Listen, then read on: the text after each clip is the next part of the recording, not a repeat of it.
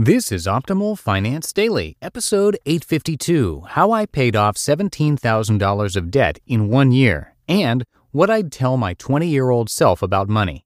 Both by Cait Flanders of CaitFlanders.com. And hello again, I'm Dan. I'm the guy who's here each weekday reading to you from some of the best blogs on personal finance. And if you have any requests for us, any topic requests, something you'd like to hear us cover, Visit oldpodcast.com and share those ideas with us if you would. That's oldpodcast.com. And I have two posts for you today from Cait Flanders, so let's get right to them as we start optimizing your life.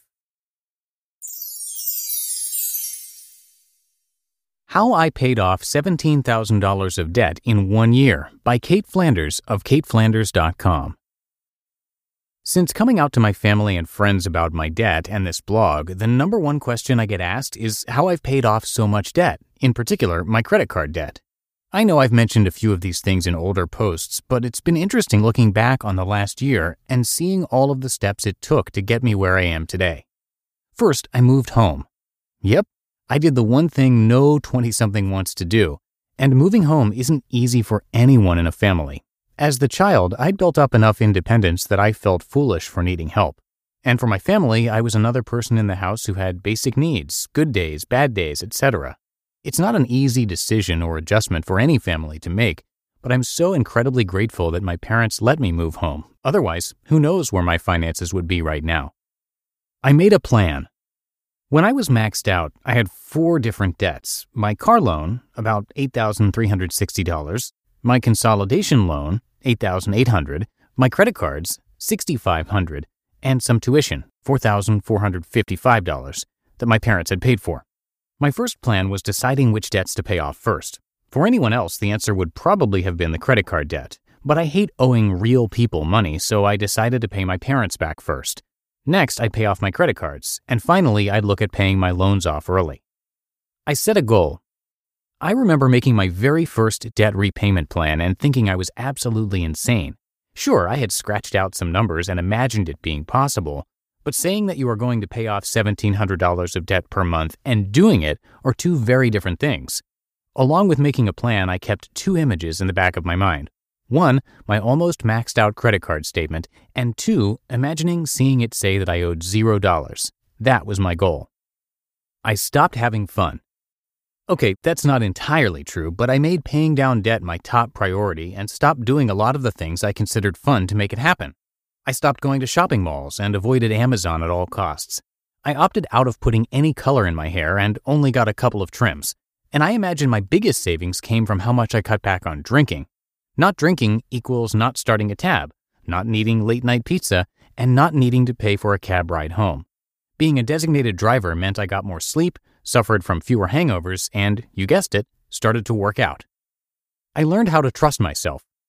This might sound silly, but it's taken me a full year to trust myself enough to put a credit card back in my wallet.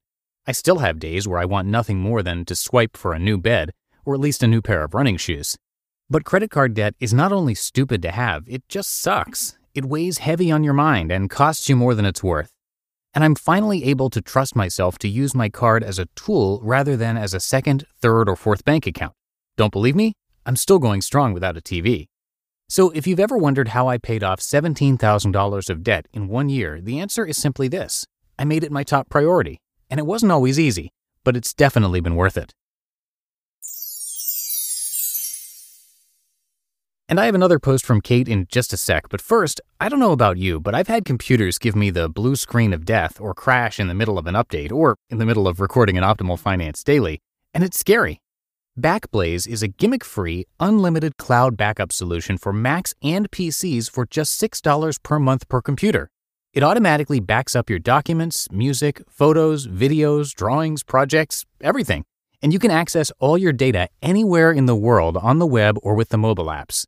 And they make it super easy. If you need to restore your files, you can restore just one if you accidentally deleted something, or all of them, and even restore by mail if you have a complete system failure. They'll FedEx you a hard drive or flash drive with all your data. Receive a fully featured 15-day no-risk free trial at backblaze.com slash optimalfinance. So go there, play with it, and start protecting yourself from potential bad times. Start today and make sure you visit backblaze.com slash optimal finance so they know where you came from and continue to support the show. That's B-A-C-K-B-L-A-Z-E dot com slash optimal finance. What I'd Tell My 20 Year Old Self About Money by Cait Flanders of CaitFlanders.com. In April, Jay Money looked back on who he was at the age of 20 and wrote a list of financial advice he would give to that version of himself today. As I was reading his post, I immediately came up with a few things that would have been on my own list. This post has been sitting in my drafts ever since. I may only be 28, but looking back at 20 year old me, I can hardly believe we're the same person. I was so unfocused. I cared about nothing but making money, partying, and socializing. Good grades? Eh, good enough was good for me. Today I'm the girl who is up before 6 a.m. to start her crazy workaholic routine. I'm a perfectionist, scared to submit any piece of work that isn't up to my ridiculously high standards, and those are just the changes I've made in my school and my career. As for my finances back then, I'm sure you can imagine what that looked like. Here's a list of 10 things I'd tell my 20 year old self about money. Number 10. Your credit card is not a second bank account. I don't know who taught you otherwise, but plastic isn't a way to fill in the blanks of your budget. It's a tool to help you build credit. End of discussion. 9. Also, pay off the balance each month. I don't know why you think you can get away with only making the minimum payment, but one day it'll catch up with you, and in the meantime, you're going to waste a ton of money on added interest charges. 8. It's not a sale if you put it on credit and can't pay it off. So wipe that smirk off your face whenever you tell people you got something at 50% off the retail price. It'll probably take you a year to pay for it, which will erase what you saved and potentially leave you paying more. 7. Save 10% of your net income, if not more. Dad has been drilling you with this since you got your first paycheck at the age of 15. He's not just trying to control what you do with your money, he's honestly trying to teach you how to save, which will help you in your future. 6. Stop taking money out of savings. Seriously, what are you doing? You're never going to save a dime if you continue to take out that money and blow it on stupid things.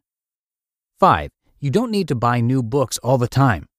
There is such a thing as going to the library, or at least waiting until you're done reading all of the books you have before buying more. 4. You also don't need brand new furniture. Sure, it's nice to look at, but it's a luxury. You don't need to design and furnish your dream apartment. You're 20 and you live in a dump, and that's okay right now. 3. You're going to waste a ton of money on partying.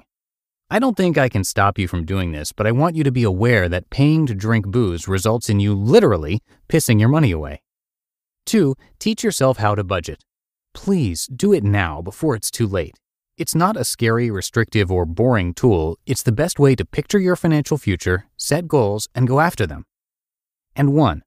One day, you're going to write a blog about your personal finances and maybe even inspire a few people to pay closer attention to theirs. You'll never believe me, but I promise it's true. And each new post and comment will inspire you to get better and better at it. What would you tell your 20 year old self about money?